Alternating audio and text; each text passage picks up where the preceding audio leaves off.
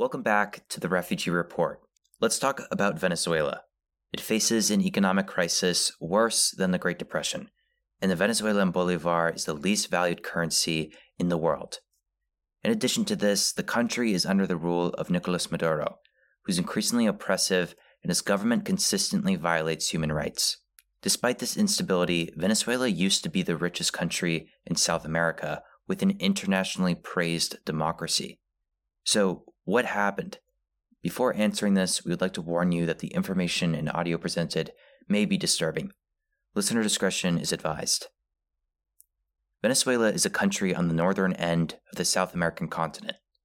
It harbors parts of the Andes Mountains and Amazon rainforest, and its coastline opens into the Caribbean Sea.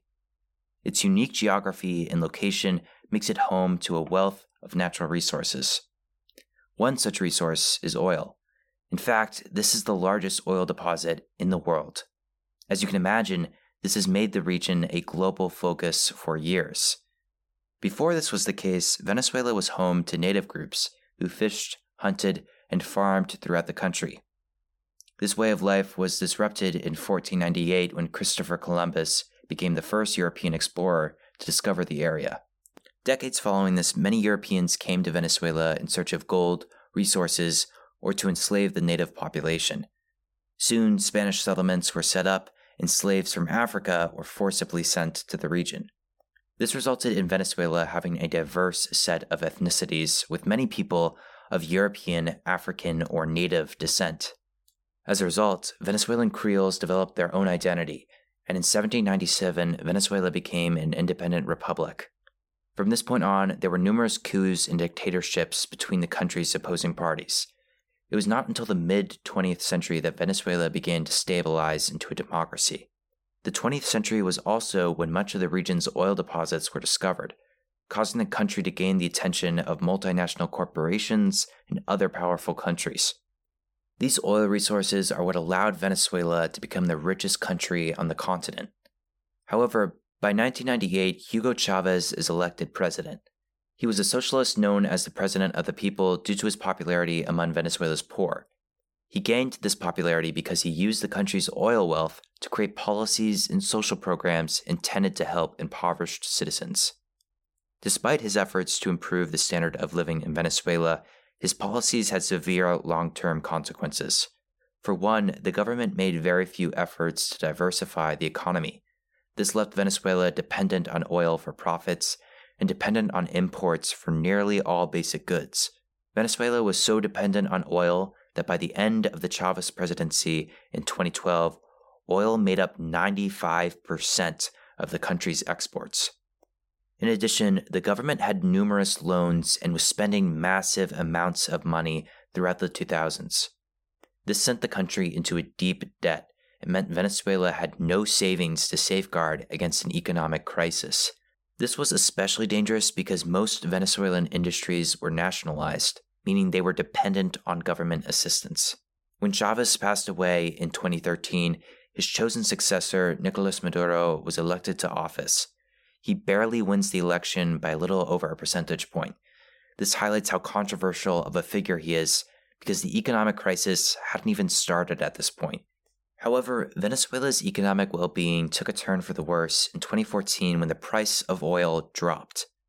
Soon the country could no longer afford much of the imports it was dependent on, leading to shortages in food, medicine, and other necessary supplies.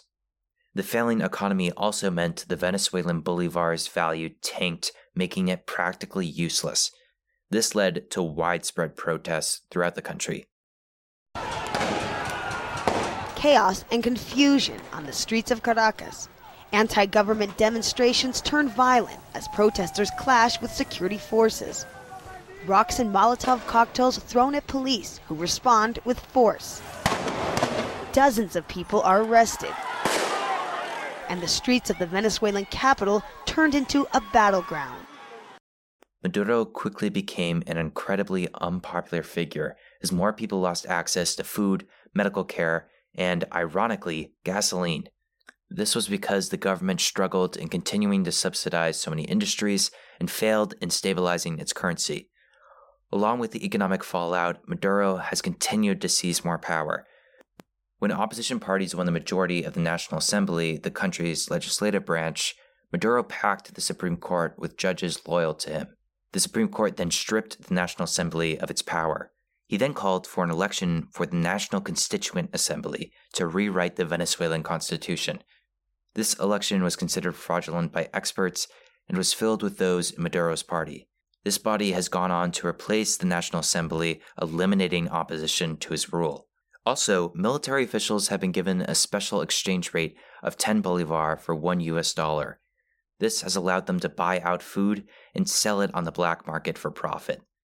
This has kept the military loyal to Maduro and has secured his control over the government. In 2018, Maduro set up another fraudulent election, reinstating himself as president. Despite this, the large majority of the international community has declared the opposition leader, Juan Guaido, the legitimate president. However, even earlier this month, there was a sham election that re elected Maduro's party to the National Assembly. So, this is a trend that will probably continue in the country. This situation has created a massive exodus of Venezuelans going to different countries. According to the United Nations, around 5.4 million Venezuelans have fled since 2014. Some of you may be asking yourselves, how is this a refugee crisis? And isn't this mostly an economic issue? This is a valid point, and in some ways, you're right. Many Venezuelans that have left can be classified as migrants because they are leaving in search of work or better economic standing. Some are migrating because of Venezuela's lack of medical supplies. People who need insulin, cancer treatment, or medications have no choice but to go to other countries. The COVID 19 pandemic has only worsened this issue. Hospitals are understaffed because half of Venezuela's doctors have already fled the country. Also, there is only one lab in the entire country that is successfully conducting coronavirus tests. This has created a massive medical crisis on top of an economic crisis. This explains why so many have decided to migrate to other countries. However, there's a large portion of those who are leaving that can be classified as refugees. As I explained in an earlier episode, someone can become a refugee if they are fleeing persecution, not just war and conflict. In the case of Venezuela, there are numerous examples of persecution. The Maduro government has been increasingly oppressive, with government officials carrying out tortures, sexually assaulting citizens, and taking political prisoners. For example, Sergeant Luis Bandres and his fellow soldiers called on Venezuelans to oppose the rule of Nicolas Maduro. They were soon captured and imprisoned for insubordination. Listen to Luis's wife explain what he was subjected to. My husband was blindfolded and beaten with baseball bats. Two people forced his legs open and kicked his testicles. Every day for weeks he was electrocuted until he passed out. They threatened him by telling him my children and I would be next if he didn't confess. But if he had the courage to rise up against this dictatorship, I have to support him. Only one of the soldiers involved, Harry Solano, escaped capture.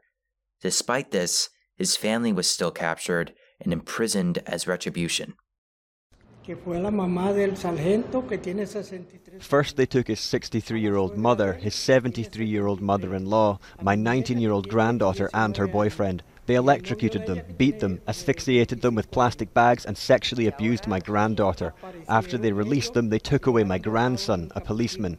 It's been 19 days since we've heard from him. I wish that I could say this is an isolated incident, but it's not. Thousands of Venezuelans have fallen victim to human rights abuses such as these. In fact, the state of human rights in Venezuela is so bad that the United Nations published a scathing report in September outlining the past and ongoing atrocities. According to the report, in 2018 alone, Venezuelan security forces killed 5,287 people for, quote, resistance to authority. Also, it found that numerous people were killed during protests. According to the United Nations, if this trend is not reversed, then, quote, an unprecedented outflow of Venezuelan migrants and refugees will continue. In addition to human rights abuses, there is rampant crime in the country. Venezuela has the third highest murder rate in the world, making it unsafe to live in. These conditions have caused over 800,000 people to seek asylum in other countries. Most that have done so have ended up in Peru, the United States, Brazil, Colombia, Ecuador, or Spain.